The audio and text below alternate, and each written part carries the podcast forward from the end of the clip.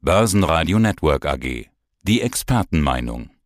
Der Eurofinance Weekly Podcast. Alles Wichtige um geldpolitische Themen, Banken und Personen. Mein Name ist Andreas Scholz vom Finanzplatz Frankfurt von der DFV Eurofinance Group und ich freue mich auf unseren Eurofinance Podcast rund um Konjunktur, Geldpolitik, Währungen und Märkte. Und die Themen heute sind gesetzt. Die Zinsentscheidung der Fed im November, die Zinsentscheidung im Dezember, was kommt da auf uns zu, die vielleicht so ein bisschen hilflose Rolle der EZB und die mehr als erfreuliche Eurofinance Week geht ja los in etwa zehn Tagen, warum die Hörer dort unbedingt teilnehmen sollten. Ja, die FED wird nächste Woche 50 Punkte nachlegen, 75 Basispunkte möchte ich nicht ausschließen. Das war das Bias, nicht nur bei dir, das war jetzt ein Zitat von dir gewesen, auch der Markt hatte das ja ganz klar so erhofft.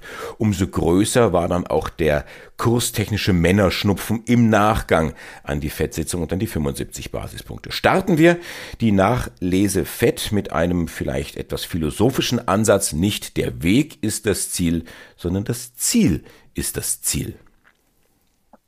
Ja, finde ich passt ganz schön, habe ich geklaut allerdings von der Commerzbank, aber das fand ich ein richtig gutes Zitat, passt vielleicht auch ein bisschen zur heutigen Reise des Bundeskanzlers nach China, aber das ist ein anderes Thema. Wir wollen auch mal über die Fett nachdenken und die eine Fett-Nachlese machen. Also, es ist erwartet worden, Andreas, du hast es gesagt, nochmal 75 Basispunkte, aber auch da müssen wir mal kurz innehalten. Das waren jetzt vier große Schritte nacheinander. Und wir reden hier nicht mehr von 50 Basispunkten. Das war ja mal früher ein richtig großer Schritt. 25 waren kleiner, 50 waren großer. Und mittlerweile haben wir uns fast schon an diese XXL, an diese Jumbo-Zinserhöhungen gewöhnt. Viermal hintereinander 75 Basispunkte. Da muss man kurz innehalten, das gab es in dieser Form noch nie in der US-amerikanischen Geldpolitik. Also die Fed hat das geliefert, was der Markt von ihr erwartet hat. Und dann ist ja immer die Frage an den Märkten, wie geht's nun weiter? Und da hat also Jerome Powell, der Notenbankchef, der Chairman, doch die Gratwanderung auch kommunikationspolitisch gut gemeistert. Er wollte einerseits das Signal geben, das muss jetzt nicht so weitergehen. Also die 75 ist jetzt nicht das New Normal, aber er wollte gleichzeitig auch nicht entwarnen. Das heißt also, ihm ist das Kunststück in gewisser Weise gelungen anzudeuten, dass das Tempo in den nächsten Monaten und Quartalen langsamer werden könnte, ohne dass er dabei aber taubenhaft klang. Also die Botschaft der Fed ist weiter falkenhaft und wir wissen, die Falken sind die, die weiter die Zinsen hochnehmen wollen. Die Botschaft, und so können wir es am besten zusammenfassen, ist die, es kommt jetzt nicht in den nächsten Monaten auf das Tempo an, auf die Geschwindigkeit an, sondern es kommt auf die finale Höhe an. Man kann diese Reise noch ein bisschen länger gehen und die FED wird die Reise, und damit meine ich die Zinsreise nach oben, so lange gehen, das war die klare Botschaft, bis die Sache unter Kontrolle ist. Bis der Job gemacht ist, das waren die Worte von Paul. Also wir werden nicht aufhören, bis wir die Inflation Richtung zwei Prozent gedrückt haben. Und wir werden, und das war die Neuigkeit, einen positiven Realzins sehen. Das war die Neuigkeit in dieser Woche. Das bedeutet, die Fed ist bereit, die Zinsen, die Leitzinsen über das Inflationsniveau hinaus anzuheben. Und jetzt wollen wir mal vorstellen, wo wir im Moment sind. Wir haben ja realzinsmäßig einen negativen Zins. Natürlich wird auch die Inflation zurückkommen im nächsten Jahr. Das liegt schon an den Basiseffekten. Das liegt daran, dass wir auch in Amerika eine Rezession sehen werden. Aber wenn dann die Inflation so Richtung 4, 5 Prozent runtergehen sollte, von jetzt etwa 10 Prozent, dann wird die FED den Zins sozusagen über dieses Niveau weiter ein Stück lang halten werden. Ich gehe also davon aus, dass wir ein Leitzinsniveau sehen werden in den Vereinigten Staaten von mehr als fünf Prozent, mehr als fünf Prozent. Bislang ging der Markt etwa von viereinhalb Prozent aus. Und das wird auch ein längerer Weg sein, den die FED da oben ähm, sozusagen die Zinsen halten wird. Und das ist das, was letztlich den Dollar auch gestärkt hat und den Euro unter Druck gesetzt hat. Wir sind auch jetzt am Freitag deutlich unter der Parität, bei knapp unter 0,98. Also das sind alles Argumente gewesen, die weiterhin eher Dollar positiv sind. Das war jetzt eine sehr ausführliche Nachlese, sehr detailliert. Schauen wir mal auf die europäischen Kollegen. Die EZB, die kann die FED nicht einfach nachahmen. Das sagt nicht ich, das sagt Christine Lagarde, das ist die Chefin. Aber viele Optionen bleiben ihr ja nicht. Der Abstand ist ja wiederhergestellt jetzt. Nein, dann werde ich auch, ich habe die Kritik jetzt angenommen, ich werde jetzt kürzer sein und knackiger sein. Ihr könnt das sozusagen auch ein bisschen äh, uns kürzer fassen, aber diese Geschichte ist einfach eine sehr dramatische, interessante. Ja, es gab eine Konferenz in Riga in dieser Woche, wo die Präsidentin der EZB sprach und sie sagte, wir können äh, das, was da im Moment in Amerika, in Washington vorgelegt wird, das können wir nicht einfach nachahmen. Das heißt ja auch mit anderen Worten, dieses Tempo, was die Fed im Moment geht, selbst wenn die Fed, und das ist übrigens meine Meinung, jetzt keine weiteren 75er Schritte gehen wird, die nächsten Schritte werden eher 50er Schritte sein, und dann 25er Schritte sein. Die EZB wird dieses Tempo nicht mitgehen können. Und das ist etwas, was interessant ist, diese Aussage. Die zeigt nämlich, dass man hier andere Sorgen hat in der Eurozone. Wir haben weiterhin das Thema Verschuldung.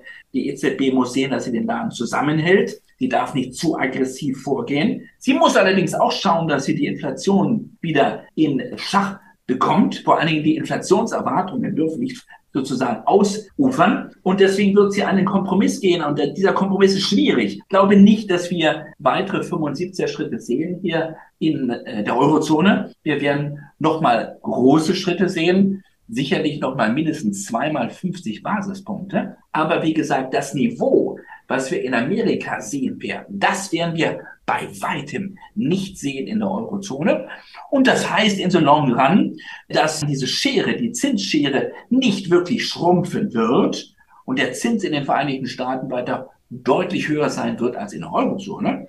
Und das ist dann wiederum ein weiteres Argument, was für den US-Dollar spricht und eher gegen den Euro. Du redest jetzt fast schon selber wie ein Zentralbanker. Zinsschere klafft auseinander. Mach das doch mal konkreter. Geht das? Also du hattest gesagt, größer als fünf Prozent bei den Amerikanern. Die Europäer können da nicht hin. Wie groß wird die Schere denn sein? Was ist denn dein Tipp? Also ich gehe wirklich davon aus, dass die Fed über die fünf geht. Übrigens, das, so würde ja nie ein Geldpolitiker hier im Radio auftreten. Da bin ich ja viel zu offen sozusagen. Aber wir sind ja hier die Kommentatoren und wir versuchen zwischen den Zahlen zu lesen. Also die FED wird über die 5 gehen und die EZB wird über die 3 gehen. So, und bei einer Inflation in Amerika von 10 Prozent, selbst wenn die auf 9 Prozent fällt, ist ein Niveau von 5 Prozent immer noch, was den Realzins anbetrifft, ein negatives Zinsniveau. Ich gehe aber davon aus, dass die Inflation im nächsten Jahr in den Vereinigten Staaten dann doch unter die 5 Prozent wieder gehen wird. Sie wird noch nicht das Zielfenster von 2 Prozent sehen. Das braucht eine lange Zeit. Aber sie wird allein schon aufgrund der Basiseffekte unter fünf Prozent fallen. Und dann haben wir zum ersten Mal in den Vereinigten Staaten nach langer, langer Zeit wieder einen positiven Realzins.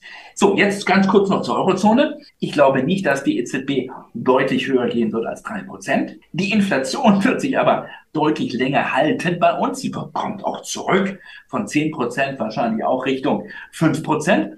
Aber das bedeutet bei drei Prozent Zins, fünf Prozent Inflation, ist der Realzins zwei Prozent im Minus, also negativ. Und das ist sozusagen das, was ich erwarte. Und damit meine ich die Schere zwischen den Vereinigten Staaten, zwischen der FED und der EZB. Sie wird ein bisschen kleiner, aber sie wird nicht wirklich schrumpfen. Und sie wird auch nicht auf Null gehen. Also ich merke schon, du bist im ja, Wettkampfmodus, würde man beim Marathonläufer jetzt sagen. Du glühst vor, du läufst dich warm für die 25. Euro Finance Week ist ja nicht mehr allzu lange hin. Christine Lagarde ist ja auch Gast dort bei der 25. Eurofinance Week, wie viele andere Top-Entscheider auch. Das wird, wenn ich dir so entspannt zuhöre, eine ganz besondere Woche. Ja, und da kommen Erinnerungen natürlich jetzt zurück an das letzte Jahr, an die 24. Eurofinance Week, wo Lagarde auch gesprochen hat. Traditionell immer zum Abschluss der Woche am Freitag in der Alten Oper. Und ich kann mich gut an Ihre Worte erinnern vom November 2021. Machen Sie sich keine Sorgen. Sorgen Sie sich nicht zu sehr wegen des Themas Inflation. Die Inflation ist ein vorübergehendes Phänomen und wir sollten nicht zu früh versuchen, die Inflation wieder runterzubekommen mit zu schnellen und zu frühen Zinserhöhungen. Das könnte die Konjunktur abwirken. Also, wenn man sich das im Nachhinein, und es sind ja gerade mal jetzt elf Monate her, nochmal anschaut, ich muss sagen, mit Verlaub, wir alle wussten nicht, dass dann ein Krieg kommt und so weiter. Aber wir hatten schon im November letzten Jahres eine Inflation von mehr als vier Prozent in der Eurozone. Und zwar unabhängig eines Krieges. Also, wenn man das dann so ein bisschen reflektiert, meine Güte, wir hatten alle ein komisches Bauchgefühl in der alten Oper, die, die da waren. Es war eine rein digitale Veranstaltung. Ich bin gespannt, was die Präsidentin dieses Jahr sagen wird. Ein Jahr später zum Abschluss der 25. Euro Week. Aber wir haben ein volles Programm und wir haben viel Prominenz. Es geht ja nicht nur um Zinsen, geht nicht nur um Geldpolitik, geht natürlich auch um die Frage, wie stabil sind die Banken? Sind die Banken weiterhin Teil der Lösung der aktuellen Probleme? Oder haben die Banken möglicherweise auch ein Problem, nämlich dann, wenn wir nächstes Jahr vielleicht eine scharfe Rezession sehen in Deutschland. Wie sind die Banken darauf vorbereitet? Sind sie darauf vorbereitet? Wenn ja, wie? Wo drohen Risiken? Das ist das, worauf ich mich freue, weil es sind spannende Themen, die diese Jubiläumsausgabe ausmachen, also diese 25. Eurofinance Week. Das ist eine komplette Woche. Es klingt lang, aber für die Vielzahl und die Brisanz der Themen ja fast schon zu kurz. Stichwort kurz, ganz kurz. Ja. Wie ist die Woche aufgebaut? Und deswegen haben wir es hier ein wenig strukturiert. Es gibt also jetzt auch nicht Gäste, die die ganze Woche bei uns Vollpension buchen, aber wir haben ein Programm, wo wir gesagt haben, jeden Tag gibt es einen Schwerpunkt. Am Montag ist es das Thema Vogelperspektive. Wie geht es bei den Banken weiter, was ich eben ansprach? Also Finanzplatz Deutschland, Bankenstandort, wo sind die Herausforderungen? Das ist das strategische Thema zur Eröffnung, die Eröffnungskonferenz. Dienstag dann ein Top-Thema, möglicherweise das Megathema schlechthin, das Thema Green Finance, das Thema Sustainability, also Nachhaltigkeit, das Thema ESG. Da wird auch das Börsenradio berichten von, weil damit beschäftigen sich alle. Im Übrigen nicht nur die Banken, sondern auch die Kunden der Banken, die müssen ja auch bankable bleiben. Die Banken wollen, dass die Kunden grüner werden. Wie kann das alles funktionieren? Thema am Dienstag. Am Mittwoch geht es dann um das Thema Digitalisierung. Das geht übrigens einher mit dem Thema Nachhaltigkeit. Also das kann man gar nicht trennen. Wir reden dann aber auch über Krypto, Zahlungsverkehr der Zukunft. Was sind die Tech-Trends? Wo geht's die nächsten 25 Jahre hin? Was könnten die Themen sein bei der 50. Eurofinance Week? Und am gleichen Tag, freue ich mich auf den Moderator Andreas Groß, haben wir auch den China Day zum neunten Mal. Der Bundeskanzler ist gerade auf dem Weg dorthin, beziehungsweise er ist in China. Also besser kann das Timing nicht sein, dass wir über China reden.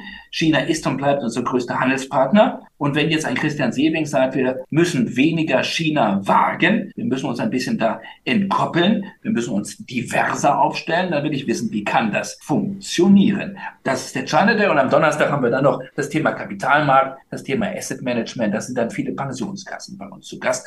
Und Freitag dann in der alten Oper geht es um das Thema Europa, um das Thema Konjunktur und eben um das Thema Geldpolitik. Und dann kommt nicht nur Christina Graz, sondern auch der Präsident der Deutschen Bundesbank. Ja, und wenn der eine oder andere Hörer, die eine oder andere Hörerin des Börsenradios jetzt sagt, Mensch, wie kann ich dabei sein, Andreas? Dann darf ich ja eine Einladung aussprechen für die Hörerinnen und Hörer des Börsenradios. Habe ich zehn Freikarten zurückgelegt. Dann einfach mir, dem Chef selber, eine E-Mail schreiben. Andreas.scholz, wie der in Berlin. Und dann at dfv, also Dora Friedrich Vogel.de. Andreas.scholz.dfv.de. Es sollten mehr als zehn sich melden, da müssen wir losen, aber ich würde mich freuen, den einen oder anderen Hörer dann in Frankfurt begrüßen zu können. Das war eine persönliche Einladung ausgesprochen vom Chef der Eurofinance Week, Andreas Scholz. Dankeschön für dieses Interview und wir sehen uns in Frankfurt. Liebe Grüße und ich freue mich auf dich. Bis dann. Alles Gute. Tschüss. Das war der Eurofinance Weekly Podcast. Börsenradio Network AG.